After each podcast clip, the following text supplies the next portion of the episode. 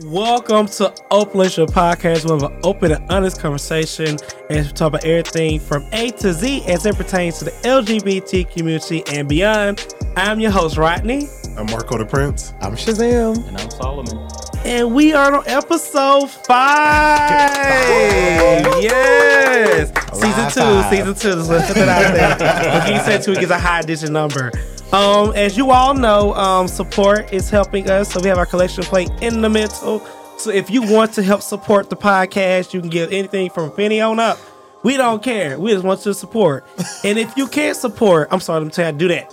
We have a in description box on every web you listen to us on. We have the click the donate button. So please click donate and do all that. If you cannot donate, you guys, that's okay. We take five star ratings. We're five star bitches, and we want to say thank you. so we'll take those five stars again. And sharing is caring. Okay. So this is the announcement presented to you by Ownership Podcast.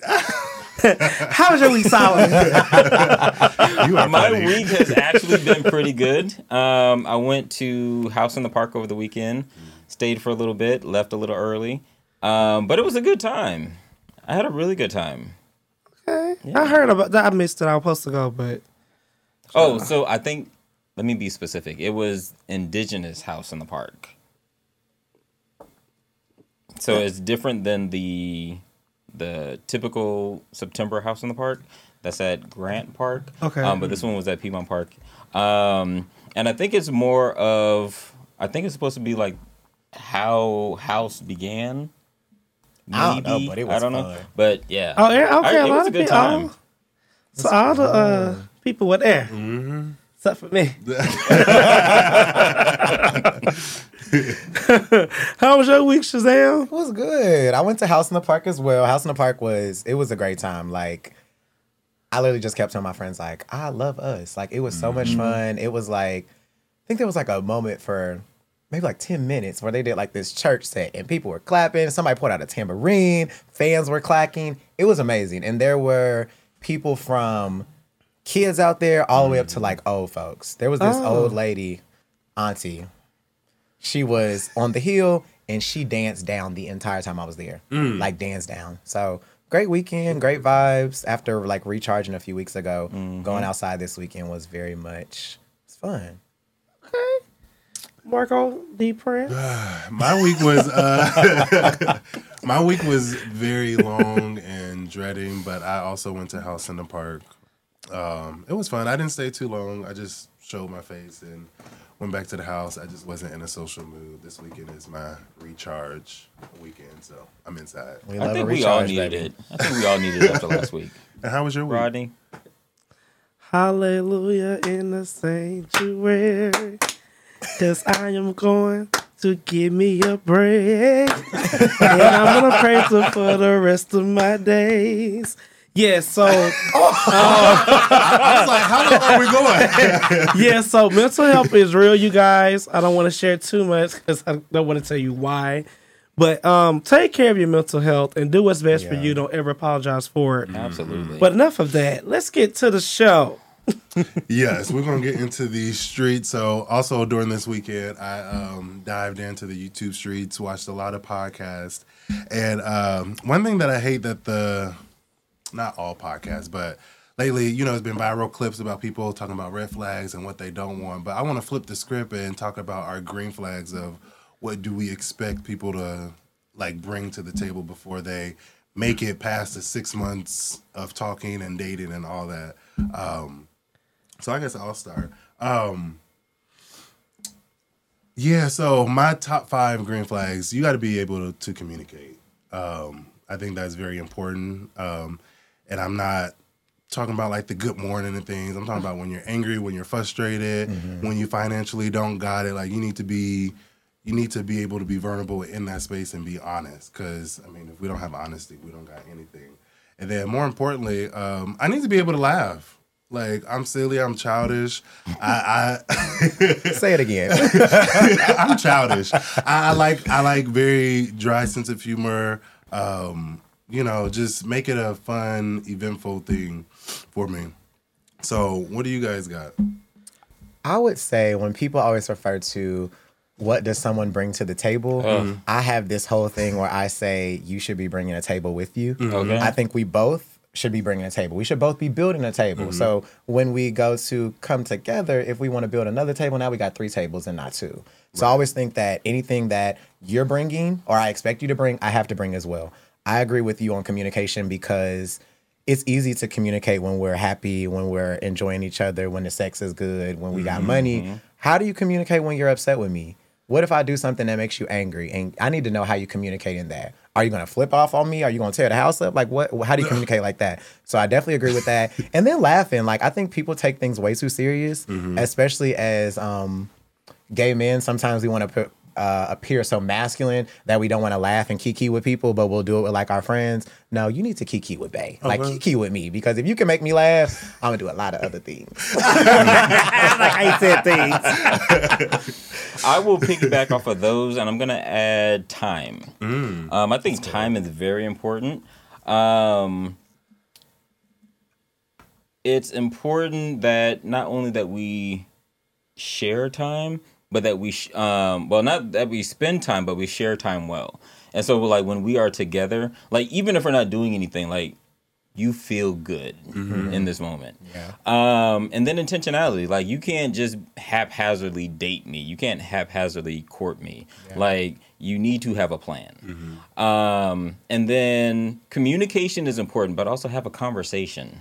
Like bring something like bring something of interest to talk about. Have some have some sort of depth. Um, and I'm gonna, I'm gonna leave it with those three for now. Oh, y'all said all mine. Um, I'm just gonna say this: be present. Um, that's is really big for me because you can always have all the tables and things, but you don't be present when I just need you to be there. Not even just talking, just to see you there, like in the corner. When I'm just having a bad day, I don't want to be bothered. I just need you there. Um, I think the people, a lot of people is missing that right now. Um, especially like I like what we said, bring be in your own table. Cause goddamn, if I can bring mine, better have yours. Okay, we about to Okay. be live the builder up in this bitch. Ain't nobody build at this age, man. Better I'm not be from 32. IKEA neither. or Wally. You know what? I'll take a little cute IKEA. Okay, so you sit your Saray stuff got it in her fall. house allegedly. so I ain't too good for the IKEAs. I like what you said about just like being there and being present because I think a lot of times we feel like we have to always be doing something. Right. Right. Like if I don't want to talk, I need you to recognize like, okay, Shazam not in the mood to talk. Like he just need me to be here. I'm gonna just sit this sparkling water right here and I'm gonna just go sit on the couch. Like Thank you. so I definitely appreciate that. But also, uh, you know, it's also nice when you know you going through something and you don't ask, and the person is just like, "I'm on my way." That's you my can have anything husband. you want. what Beyonce say? That's your husband. I'm happy. Okay. Happy Wow. to see my husband. That made my heart go doo Because like for somebody to recognize what you need and you not say it, Mm-hmm. You be Babe, you like, getting head on the spot, front and the back. Drop them right now. me through the head. Boy. Hold you like a pencil. Hello. If you just be like, babe, We're gonna have to change the sheets after that. I don't like to say daddy. I say, okay, daddy. Daddy's a different level of. Oh, uh, that's a different level. You didn't unlock It the, is. you Yeah, I was gonna say you level. unlock the next level. What they say in the church where you have reached the Holy Spirit. you are now speaking in tongues. You gonna speak in tongues right if you come over here talking like that. okay. I like that. Yeah, I just wanted us to get that off of our chest because I know like the la- the last previous episodes we talked about what we don't want and what we're looking Mm-hmm. for, but we never really talked about green flags of what is required or not for us, but just in a relationship openly. So not an open relationship. Never mind, y'all know what I meant. we gonna uh, trade places. Go ahead, Shazam. I like the optimism. So y'all know I'm a music kid. I'm always give y'all something, situation with Shazam, something that's a little spicy, a little zesty. But today we gonna like take it a different route. Y'all know I like to be messy. But today we're not gonna be messy. We just gonna take it a different way. So we gonna trade in places. Shout out to Usher. Usher has Okay. been killing his Rouse Re- Basic re- residency. If y'all haven't seen it, Yes, go see it. That man on, not only is he fine, but he is talented. And Mm-hmm. I'm glad that he's actually getting his flowers. But trading places, our faces, so your face, your face, my face, Solomon face, in different spaces. So Um, I think about when I first left grad school, and I have a master's in public health with a focus in administration policy. I went Yes. straight into the state house. I'm working with senators, legislators, lawyers, doctors, all these people, and I'm lock- walking in in Indiana, bumblefuck Indiana, by the way, small mm. town, and I'm the only black male. Like, have y'all ever been like a black space in a white space? Like, how did A black face in a white space. Yes. Like, how did that make you feel?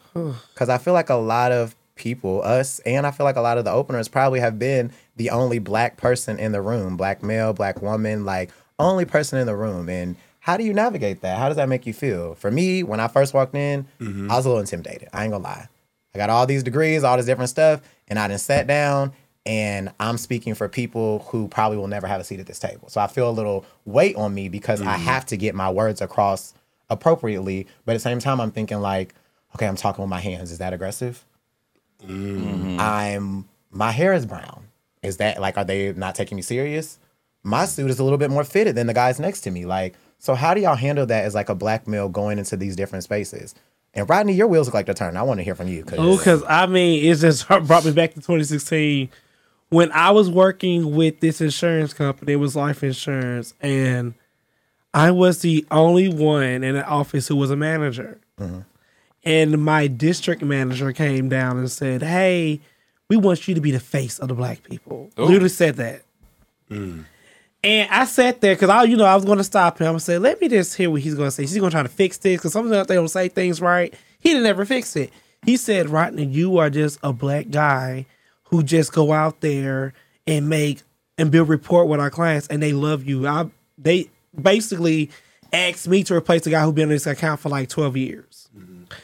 And I was like, well, I don't think I do anything different. I just personable. Like, I don't, I'm not a, I'm not attracted by. I don't care if you have fifty in your account, virtually fifty dollars in your account. If we have a conversation, you can be logical and real with me, and I can just mm-hmm. keep it real with you, and just get these stats and numbers and tell you what you need to do. That's what I do. I keep everything like how I want to be treated.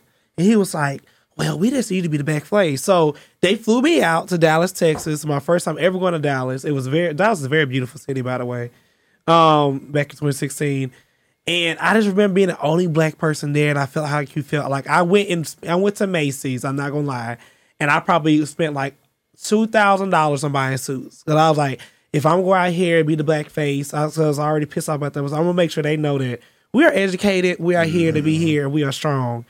And I went to that conference and I was intimidated because you know I'm light skinned. People think because light skin get in easier. You still the black. You're still black. Yeah. Or skin tone does not matter. When everybody's white, you light skin, dark skin, black, you're black. Yeah. They don't still don't care what you see. And I was just nervous and just make sure I'm not like being so gay, you know, because Right. you know I'm just like being so black. I just like I just want to go up there and I had to present as well. And when I left that company, came back to the company, um, my home office, I hired a lot of black people. I only hired black people.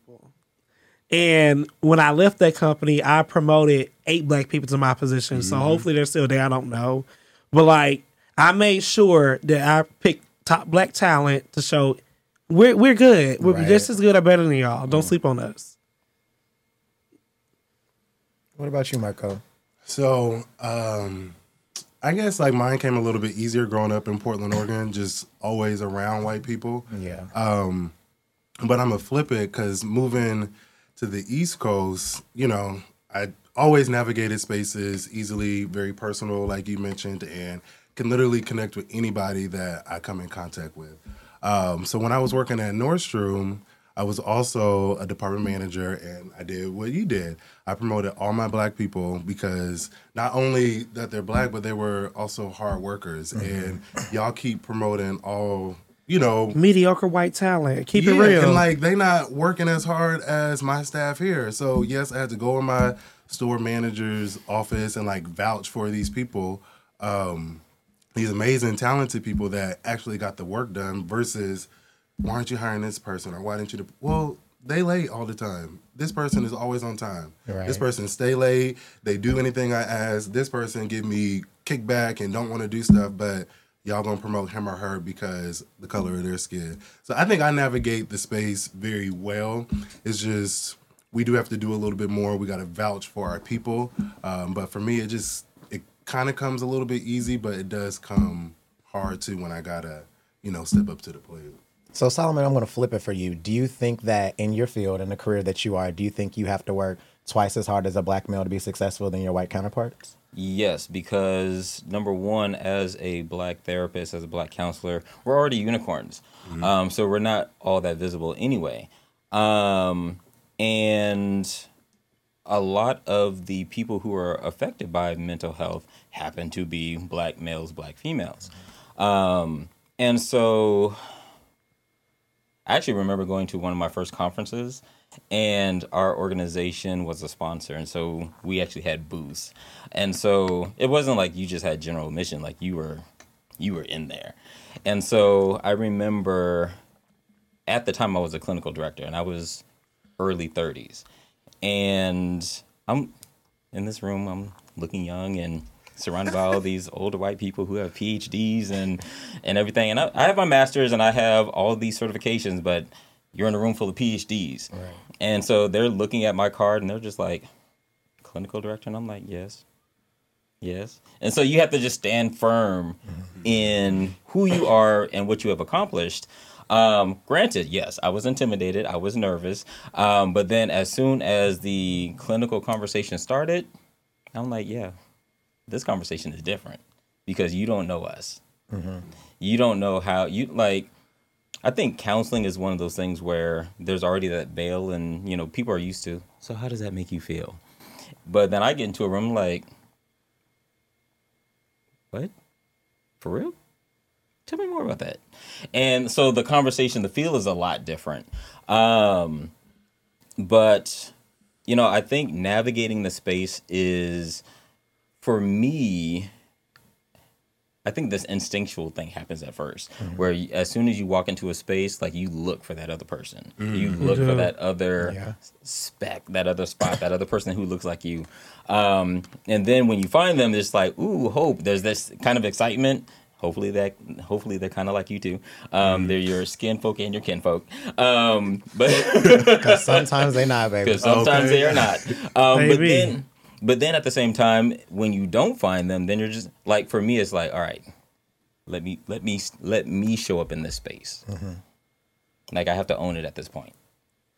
I don't want to share one thing too, because shout out to Martha. Martha know who she is. She was the only Martha. white lady in Dallas who made me feel welcome, made sure I had a good time. I guess she saw the look on my face.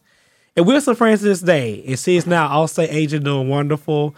And Martha, you know I love you. She watched the show too. So shout out to you, Martha. Shout out to, shout out to Martha. Listen, everybody needs a Martha in their corner Yes. for real. Because you go into those spaces, and I think everyone said something important. But what you said was like you have to you have an instinct moment, mm-hmm. and it's very quick. And if you don't realize it, you're like you want you wouldn't actually realize you have an instinct moment. It's like almost like fight or flight.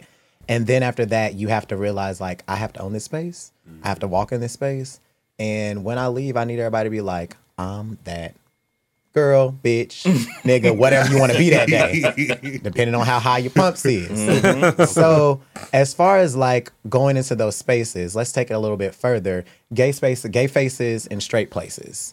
Do you guys ever feel the need to code switch when you're at work, when you're around your friends, when you're around your family? You're not familiar with code switching. You going from "Hey girl" to like "What's up, bro?" Like switch your lingo. You're not using so many terms. I am who you see right now at work. Mm, I like Just that. probably more professional. We, even though I mean, I ain't gonna be so slangish around stuff. But like, I guess why I why people at my job kind of love me because like I'm the type of manager who I'm not all about. I work with people because I was once an employee. I was once were like, why do why am I major on talking about fucking metrics? What about me?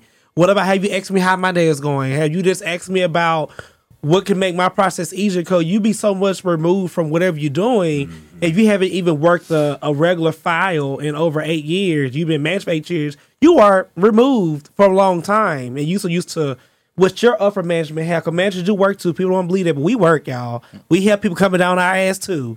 For upper mm-hmm. management saying shit to us to pass hill, okay? So we'll put that out there. But it's it's I guess I've been gay for so long, I don't do that. I don't. I'm just me. Like I don't make my voice deep anymore. I used to do that. I used to be that guy to go, "Hey y'all, hey y'all, I'm Rodney. If you don't like Rodney, then you don't need Rodney in your life." Yeah, I think like I used to code switch when I first like got into corporate America, mm-hmm. but I think code switching hindered me because people couldn't see the real me. Like you said, you have to depend on what industry you're in. Like I was in public health consulting for a long time. And you have to be personable because one day you might be working with the C, the CMO, and one day you're working with a nurse. And it's like if they mm-hmm. don't see like a real person there, you lose the connection. You do. So code switching for a long time was like people were like, "Oh, he's so serious. Like, why is he not fun?" But then after work, they're like, whoa. So then it almost made it seem like I had two faces. So when I was like, let me stop code switching, be yourself, mm-hmm. it made me more successful at work. Don't it? I would say for me during my internship, um, so many many years ago, um, I presented as a straight male. Don't I, feel bad. I did say what? I said don't feel bad. I think I don't everybody done that. bad. Um, but that was, that was who said I felt bad? That was just my story. Um, then after, I said, this is my story, this is my song. and so after I graduated and I got hired on, like I walked into my supervisor's office, it was like, so because during my entire internship, like I was single, and then I walked into the uh, supervisor's office and was like, she was like, "How's your break?" And you know, and I was like, "It was great. I'm dating somebody," and she was like, "Good for you," and I was like, "It's a guy," and she was like. And she stood up and hugged me. She was like, "Welcome to your truth." And I was like, "But and it wasn't in a Not sh- it wasn't truth. it wasn't in a shady kind of thing because you know Oh, this was a, a, a counseling experience, and she was like, Mm-hmm. "You can't do this job without being truthful." And so now that I'm years beyond and I'm creating spaces, um, like my CEO is phenomenal. Um, and we have created a safe space for black individuals, LGBTQ plus individuals, um, to the point where like one of my um, she's now becoming a, an assessor. She's joining our clinical team. She was admin, but every other she was like, girl, girl, and I'm just I just look at her and be like. I'm glad we have this. I'm glad we have this here. Um, and like she feels safe enough to be herself, and she identifies that hey, I'm I'm a safe space for her. Um, back in the day, I probably would have been like, might want to check that. Sweetie, come talk. To, come to my office. Let me talk to you. But now I'm just like, you know, and I think that's another part of this conversation. Like when you have the power to create a safe space, mm-hmm. you have to do it. Have to. You need to. You owe it to very like important. those before you and the ones that are coming after you for sure. Mm-hmm. Definitely. You do. But you owe it to yourself. For sure. Mm. Yeah, because we didn't have it. I'm gonna We say this though. I feel it. like we didn't touch this. This to be said, but it's because you black, baby. Don't mean I'm gonna hire you. You gotta have talent. True. True. gotta- I had to it tell some personable. black people no. Yes. Mm-hmm. And they cuss me. I'm like, baby, but you're always late. You never here on time. I gotta tell you to do things eight times. They gonna put my name on you? No. I, I gotta take a page out of your book. Shout out to my first. So the first supervisor I worked at a minority health coalition in Indiana, and the first supervisor I had, he was a black gay male, mm. and like we never had the conversation that we were both like black and gay. And when I tell you it was the best internship I ever had, his name was Tony. He's like the senior director now. So shout out to Tony because he made like a safe space for me and several other interns that were at PWIs in like a Masters of Public Health program that is typically dominated by white women. So mm-hmm. shout out to Tony. Had to take a page out your book. Look, there's too many people for me to shout out. There's way too many. You many. got to make a list when you get your Oscar. Okay. Mm-hmm. Let's shout out the first name you think. Manetta Sinclair. That you got. That was, Yes. that was that was my uh, that is my supervisor for life. Um, I have other supervisors who have been impactful, but this is the person who is like, like essentially like allowed me to bloom. Okay. Marco, run us a name. Um, I'm sorry, Doctor Manetta Sinclair. Oh, put some respect. say, She, you better put Yeah. some respect on she it. earned that, baby. That's the first time she heard it, she said, What'd you say? y'all remember She she was probably like, gets it in. Good morning. I don't hear y'all. Um, Carvin Carter. Um, he was my first manager at Nordstrom. I uh, living in DC, just exploring this whole new culture of being black and gay, and moving from the West Coast to the East Coast. And um, he just took me in with all arms. and was like, "Yo, you gonna follow me around, and I'm gonna teach you the ropes." And he promoted me first, and helped me get up the ladder. And then when I got to where I wanted, he chucked the deuces on the company. So uh-huh. I got to shout out to him because without him, I probably would never have had no career with Nordstrom. Oh, wow. Mm-hmm. I like that. And if y'all if y'all didn't help the openers, y'all helped me today. I think it was very it's like a good conversation to always hear that other black professional males have shared the same struggle. So mm-hmm. I appreciate y'all today. That was a good segment. These both segments are really good. So I guess that's going to transition us into our menage a trois, and it's a good transition because we get to ask that question like, what drives you to be successful? Um, and so we've we have been having these conversations for a while now, um, behind the scenes. Um, we are all black male professionals, and um, it's not always easy. And so, um, and also considering that you know we have professional spaces and personal spaces, and they sometimes collide. Um, and so, what number one, what does it, what drives you to be successful?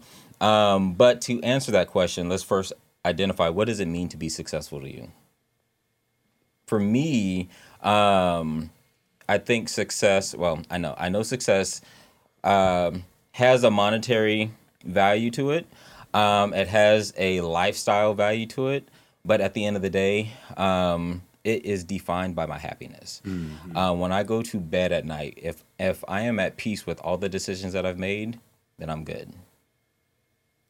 I don't have nothing to add to that. I think that, well, I guess I do have something to add. But I used to chase the money. That was my mm-hmm. thing. I was always chasing money. I left grad school and was like, I'm going to get this money. I'm going to get this money. I'm going to get this money. And then I realized like money is not directly tied to my happiness. For some people, it's tied to their happiness. But for me, I'm with Solomon. When I go to sleep at night, am I happy with every decision I made? When I wake up in the morning, I'm going to be anxious to go to work. Like, if I am, I'm not happy. So success to me is tied to happiness and the lifestyle that I can live. I would say life affording my lifestyle I want to live and just me being impactful. Mm-hmm. That's really big for me with my company now. I guess I'm too impactful at some reason because y'all know why. Not gonna share, but like just being making my mark, like he's leaving a legacy. Somebody can say, you know what, Rodney helped me get here. He's out mm-hmm. doing whatever else, but I know my manager Rodney had my back. I promoted, and they paying it forward. That's want to create a legacy. If that makes sense, Yeah. Like you are creating a legacy now. Your person helps you now. You're helping, like they gonna remember that, and they remember that black person who took the time to say, "Hey, I see what's in you." They don't. Let's work towards this. Let's see how we can train and bring that the best out of you. So I would just say, yeah, leave a legacy. That's mine.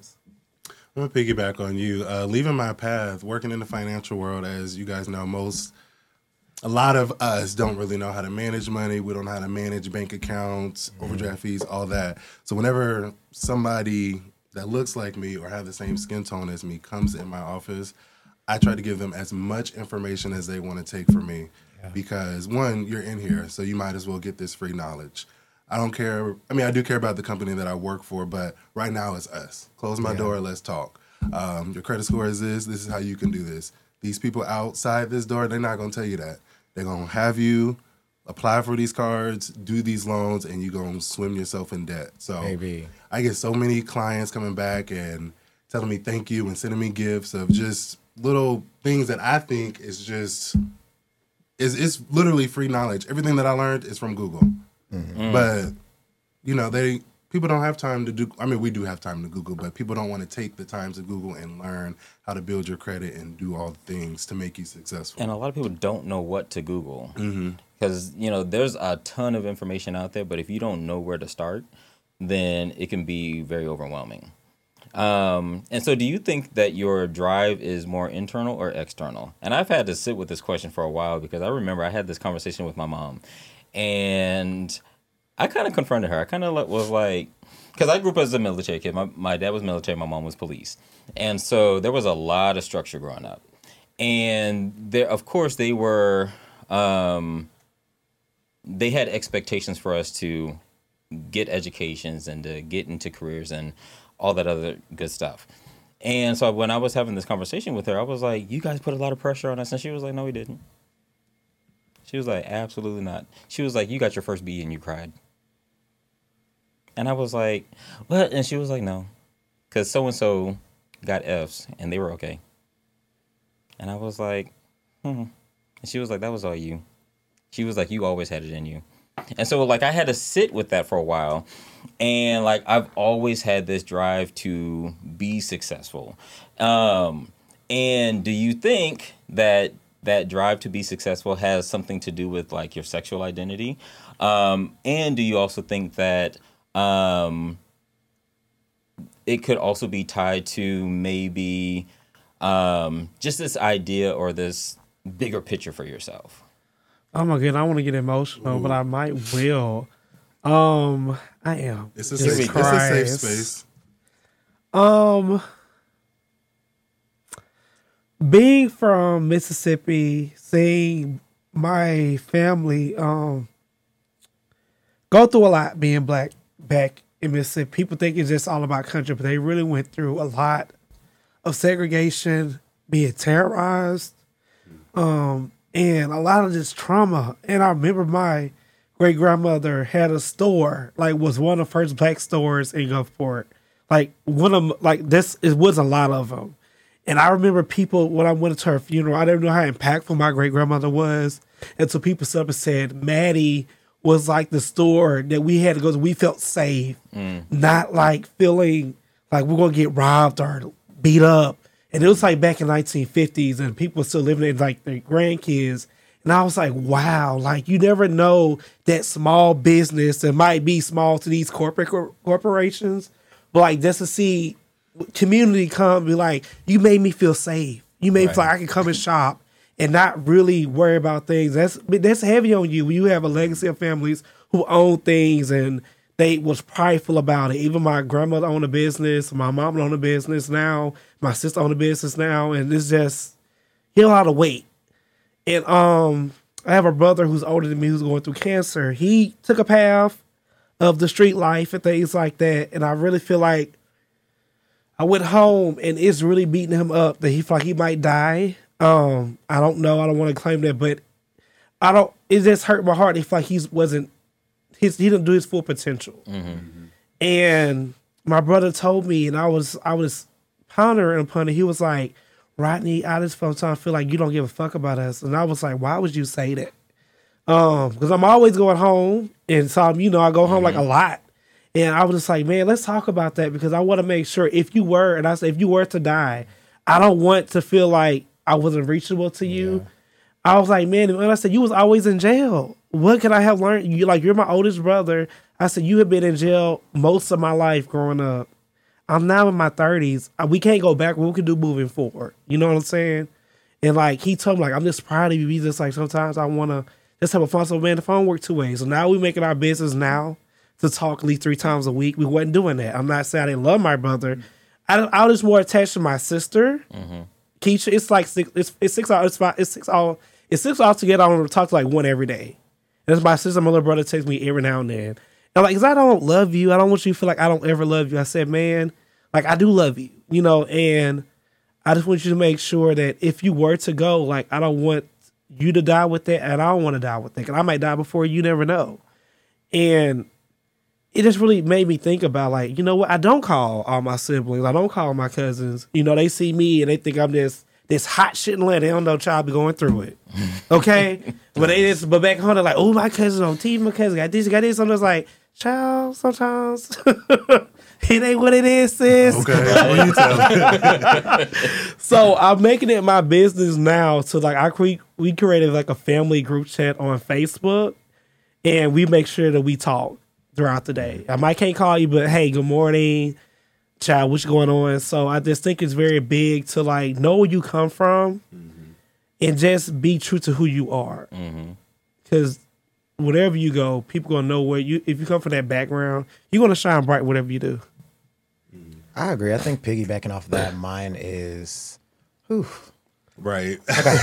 mine is uh, internal and external. I think internal, like my mom had always told me, like you wanted to be a leader, like you wanted to do this. I didn't have to make you do it, but it was also external because coming from a town where like black males don't leave, they don't graduate high school. Like I'm the only grandchild that has a high school diploma. Well, grandson that has a high school diploma. The Oh, rest wow. of them don't have any. They have like GEDs and things like that. And knowing like what my mom went through growing up with like her parents and things like that. And it's um as you said, it's important to know where you come from because a lot of times we don't talk to our parents about their trauma and we're just understanding, wow, like my mom is hard on me. Like, why is my mom so hard on me? Like, but looking back on it, like there was trauma that my mom had that she was like, I don't want you as my son to face this. So I'm gonna make sure that I stay on you and like everybody else can stay out when the street lights is out, but street lights is on, but you're gonna come home. So I think it was I had internal drive, but my mom had to keep me on a path externally to make sure like I'm not going to allow you to do something that's going to fuck up your future later. Like mm-hmm. you have to be successful because I want you to have more than I had, and I want my grandchildren to have more than they more than you had growing up, if that makes sense. So mm-hmm. like me and my sister, it was very we used to be like, why is she so mean to us? Why is she so strict? But now we are like best friends with my mom. And it's like, wow, you did this because you had to, you know? So I think sometimes it is internal, but at the same time, I do at some point sometimes feel indebted to my mom, like because she took a lot of sacrifices mm-hmm. when her and my dad split up to like take us and like raise us. And me and my sister are both successful. So I think it's internal and external.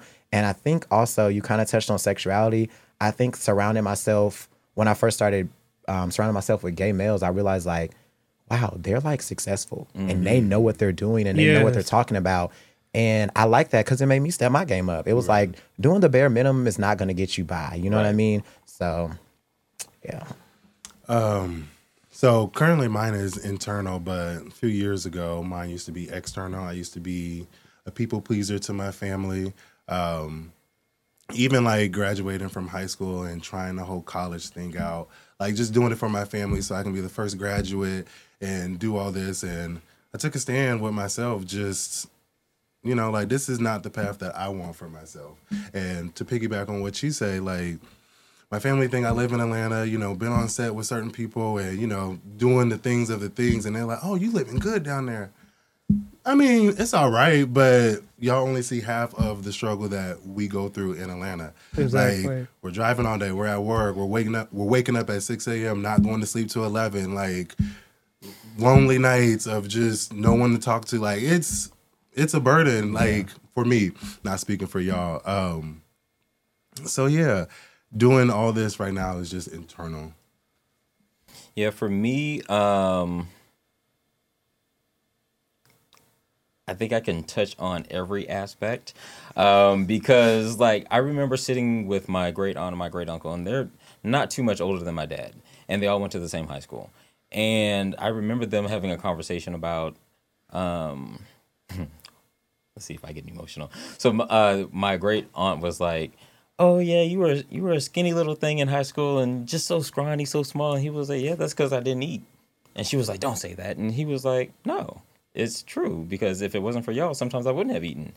Um, and so then they went through this whole history that I had no idea about. And he went, he talked about graduating from high school and going into the military and then being in like the foxhole with, you know, these privileged white kids who also went into the military and they were crying and because they were starving and they were, you know, and he was like, "Oh, shit, that ain't nothing new for me. So, uh, and then, you know, him making it his way through the ranks and, I also remember my mother having a conversation with me about my dad and talking about how defiant and resilient he was, even with his commanders. She was like, one time he cussed his commander out, um, and basically was like, "If you want to do this fucking job, do it your goddamn self." And da da da da. And she was like, "Whoa, what the hell happened?" Then next thing you know, he he had his post, and so I'm listening to these stories, and I'm just like, I'm looking at this man with new eyes, right? Um, this man who,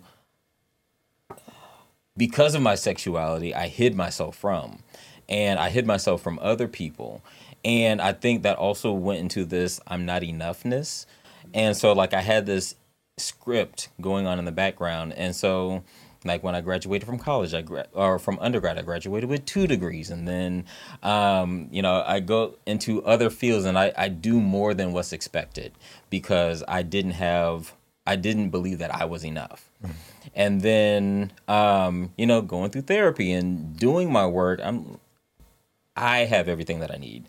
Um, I don't have to do more than, and you know, I think as Black individuals, um, we're conditioned to believe that we have to be twice as good or Yeah. better than um, to get ahead. And yes, maybe that is true, especially because of our society. Um, but at the same time, damn, like I remember being maybe five or however old I was. I was young, and my dad was like, "You know who you are," and I was like, "Solomon," and he was like, "You are the son of Reuben Stretch. You're great." You are hmm. already great. And I like that has been embedded in me, but that was also tied to him. Mm-hmm. And so when I grew up, I had to find my own identity and I had to find my own greatness. Um, and so that's what I've been out here doing, just living and finding my own greatness. So let me think mm-hmm. about that's for that because I'm named mm-hmm. after my father. and I'll just never knew why 'cause he had two other boys, and that's a big name to live under your father name. And people call you Little Rodney. Oh, your dad was this, your dad is that, da da da. And I was like, Lord Jesus. And like how you said, like your mom was strict. My dad, I don't know. I guess because uh, the first one didn't do right. For me and Dante, he was on our ass. And now I appreciate that because when I apply for jobs, I didn't lie about my degree and I don't even think of my background. So if I was about two weeks in, I can.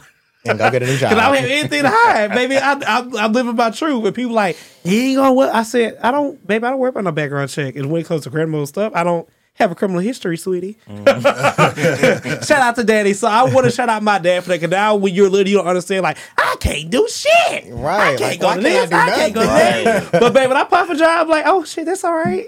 Two weeks in, I'm quitting, baby. Listen, ain't got to worry about can I get this car or not? No, I can get it. Like it's fine. Hello. I think it's important you um touched on something that I remember like my mom and like my aunts, my dad, everybody done it. Our family has this thing that we hype each other up.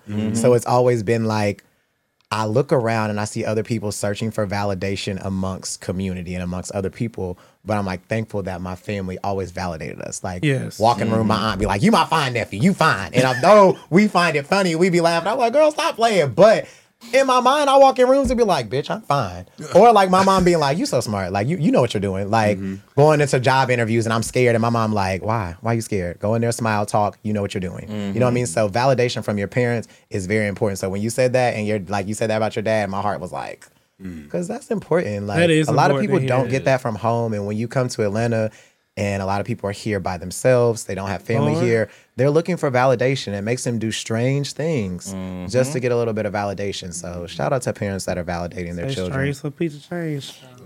and so lastly i was having this conversation with a doctor who i used to work with black woman degreed up right uh, so she started with her um, certifications. She then got an associate's. Then she got bachelor's master's. She got her doctorates. Um, and then she was like now i want to teach here and i want to do this and i want to do this. And i was just sitting at, looking at her and she's young. And i was like when is enough enough? And you know, we we get to this space where we may be uh we may present as successful. In our heads we still probably want more. Um but you know, have you ever have you gotten to a place where like I think I'm I think I'm done. Baby, when I graduated with my bachelor's, and my cousins were like, "In your master," I said, "Hell no." I said, "Enough is enough." Like, I think I should the story already, but like, my uncle has a best friend who literally has five bachelor degrees, I think three masters, and probably two doctorates, and still in school. Mm. And I'm just like, and he actually said, "What are you doing this for?" And she was like, "I come from a family who's not educated, who didn't have mm-hmm. anything, so she's like, I just want to get everything I can." Because you're really smart. She's a smart. I actually had a conversation where she's like beyond smart. It's kind of like freaky weird how intelligent this lady is. Like I feel like she should be doing something what she doing now. But I feel like when you're not being impactful to others, that's when you're not doing it. Like you're doing too much. Mm. Yeah, can you get five doctorates because you're that smart? But what are you doing with it?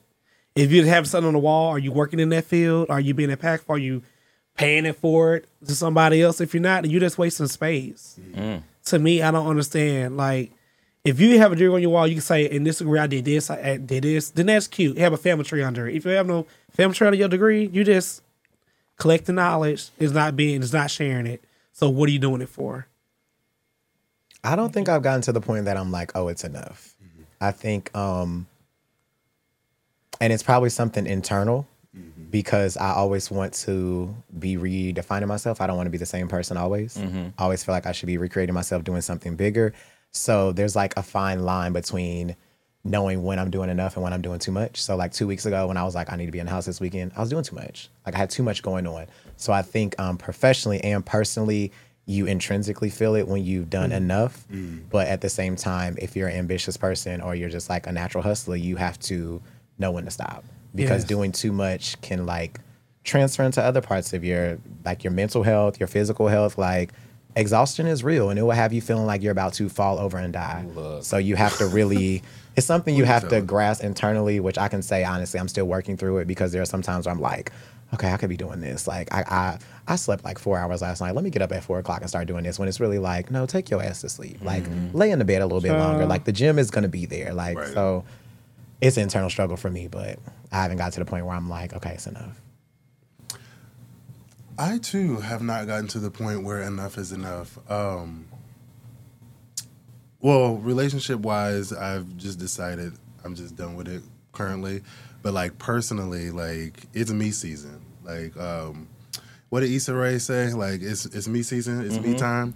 Like I'm focusing on me. I'm doing the things that I love. I'm gonna travel. I'm gonna focus, and you know if it makes me happy, because you know I've been through a lot. I've lived in five different states. I'm tired of moving.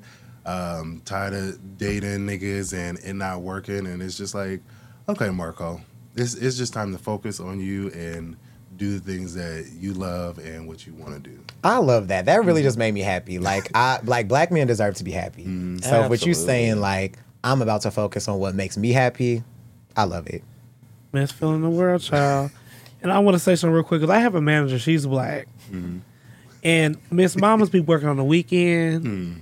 be up at eleven o'clock at night, and I'm like, I said, so and so, you sent this at twelve five in the morning, and you at work at seven. Why are you up? I said, do you not? And I feel like she be trying to press these Others. others, and girl, they don't even really like her like that. I will the make a part. PSA that I had a mentor tell me, Tony told me this, I believe, and the exact words were Shazam, if your ass, he didn't say your ass. So let me say, I'm gonna say this because Tony didn't say ass. I ain't gonna do that to him. But I always tell people, I have like mentees that um grad are in the master's public the master's public health program I was in. I always tell them when they're starting to overwork themselves and everything else, or I tell like anybody who's reported to me, listen, if your ass died tomorrow, I have to post your role and fill it, and it'll probably be done before your mom finishes your obituary. So please do not overwork yourself. Do mm. not have yourself exhausted. And I had to get to that point because I would be like, okay, I got to make sure I'm ahead. So when I step into the meeting tomorrow, I no, because guess what? If I fall over trying to walk from the bathroom, sleepwalking, trying to go to the bathroom, and fall over and die, y'all gonna send a little ugly flower to my mama and say our condolences and keep on moving, and somebody's gonna fill my role. What's so whoever it is that's listening, you overworking yourself, stop it. Please, Please do. Stop. Please stop. But you know that goes back to what you were saying earlier, Rodney, about being present. Um, like you know how we do anything is how we do all things, and so when we're talking about being present in relationships, like we have a relationship with our job, and you can't fully be present. Well, well, fortunately, because you know they pay you. Um, maybe. I don't. Um, but I you told can't. y'all I ain't chasing money no more. That's true. That's true. That's true. You did say that, but you know you can't you can't truly and fully be present in your job when you are busy people pleasing and doing all these other things and being up early in the morning Tired. and Yes. doing way too much. Like if you're doing way too much, how are you really doing your job? I I've done that before. Like I've been in a position where um, I was doing most of everything on my plate and picking up the slack of other people and I was exhausted. I was? I was done. Yeah. As I minister to myself, I minister to you. Wait a minute, hold on. I thought Rodney was about to have a song. Oh, no. Uh, you supposed to encourage yourself. Sometimes you have to encourage. I am so weak. You gonna listen to that on the way home now. yourself. That's a good song. Ain't it? Donald Lawrence and the Tri City Singers. If y'all don't know, get into it. We all have to and be you gonna be laying on your face. gospel. Baby, when I tell y'all, because that was a good point, because, baby, if you was to die, they're going to send you some good old $25 gift cards and a, a good card of condolences. They're going to have your post in the next week. Okay. and not check on your mama and your daddy two weeks later. They're gonna say All the ug- children that you left ugly little behind. flower. Okay. Okay? Trying to overwork yourself. But for me, um, is enough enough? Um, yes and no. So I'm in this space where like I still want other things, um, and so like I have an interest in tech and I have an interest in all kinds of other stuff. Um, but then over here, like back in 2018 ish, 2017, 18. Like I had started a doctoral program in, um, uh, I think it was neuroscience, and I was going through the curriculum, and at one point I was just like, why am I doing this? How is this any different than what I'm already doing? Um, yes, I would have a doctorate. Yes, I could probably write a book. Yes, I could probably teach. Yes, I could probably do all these things. But I've taught before, um, and then like, you know, I there are certifications and licensures that I can get. But then I was like, that's what people chase to get where I am. Like, I've already been clinical director. I'm currently executive director. Like I'm, and I've done it with what I have. And so, do I need more to get here? And so, so these are like some of the questions that I've been asking myself over the past couple of years. Um, and so now it's like, so now that I am here and this is what I have, what could I get that could make me expand? Like, where can we Exactly. go from there? As opposed to like, I don't need to necessarily go up. I want to extend my reach. I love that. Oh my god, this has been such an impactful conversation. Before we close, there was one quote that I don't know where it's from, but it says like you have everything in you to be successful. You just have to do it. Mm-hmm. So I think a lot of us forget that like everything that we need to like really be successful. That's all for all the desires in our heart. Like we have it. So it's just like you got to act on it. Got to move that anxiety out the way, move them societal pressures. But yes, this convo has been good. Y'all didn't help me. Yeah, so now we're on left on read. So hopefully, openers, y'all be impactful and encouraging to each other. Yes. Whew. And baby, be true to who you, You- are. Who got that? That gave us for Pride. Y'all remember that he had this best friend a cake? He said it's Pride Month. He said, "Be Oh, yeah. true to who you are." Post in the group chat because I ain't seen it. I will, 'cause I And say know I'ma every holler time. when I see Every it. time it's Pride Month, I'm like, "Happy Pride, gay bitch." it's so cute though, but I love it. 'cause It's like be true to who you are. But mm-hmm. all right, you guys, we are now on left on read, and how you can do that, openers, you can actually go to our website at openlistpodcast.com or you can email us email us at openlistpodcast at gmail.com. Okay. So for one of our lovely openers, this is what it reads. What's up, fellas? I need some advice. My homegirl called and asked me, Do I think her man is gay because he asked to be strapped for what? Hold on. Let me read over. My homegirl called and asked me, Do I think her man is gay because he asked her to strap him more than once? She thought it would be a once in a while thing. Now here's a question scrap every time they have sex. I pause because I want to consider myself a liberated woman when it pertains to sex. However, I was complex about how to respond. I asked her, "Does this make him moan differently when with the strap?" She replied, "Hell yeah." Since y'all are gay men, girl, do you think it's gay for a man to be strapped I'm only gay on the weekend. by his woman? I'm gonna tap in here. So hey, opener girl, since we all gay, girl.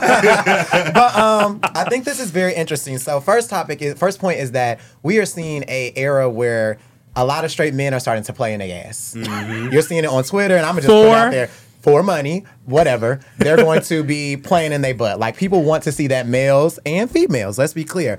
But I think a lot of people need to understand the human anatomy, understand that the male G spot is in the butt. So I don't think that makes him gay. I think he is exploring his sexuality. He is not sleeping with a man. He is sleeping with a woman. To be gay, in my eyes, you have to be sleeping with a man. Correct. Even Uh, strap is straight, uh, shaped like a penis. It's still. She's No. hitting his G spot.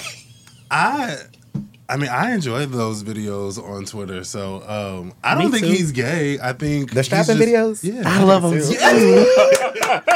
Favorite at Pornhub. Um, uh, I'm like, look at, look at him take that. you better take that. You better arch that back.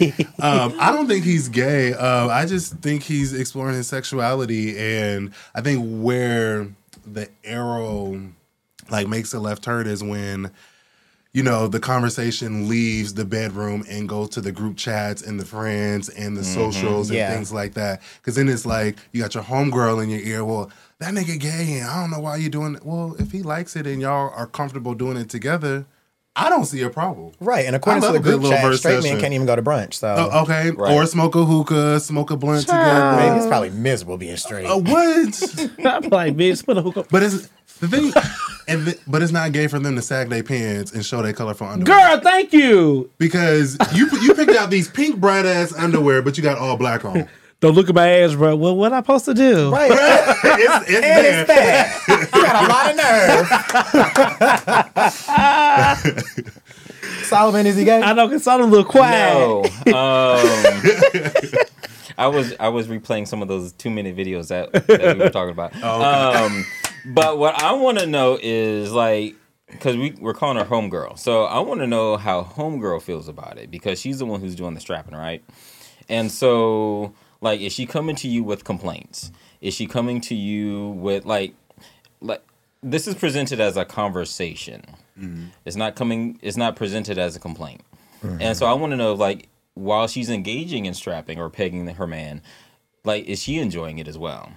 Um, like that, I think that's a, a part, an important part of the conversation. And number two, I agree with you. Um, this it doesn't have a place in a in a group chat. It doesn't have place, e- 100%. or I mean, even if it's not a group chat, and this is just her confiding in her friend, um, like if you are happy with your man and, and y'all sex life is healthy and is strong and like you're talking about you thought it was once in a while but this is all the time like there's a lot of people who are not having sex all the time and y'all y'all fucking down he fucking you down you fucking him down like y'all are doing this frequently that's that sounds like a healthy sex life to me Healthy sex I life, think- but I have. Can I add a question? Yeah, yeah, yeah, yeah. Since we all gay, as the opener said, Well- is he cleaning out before she peg him?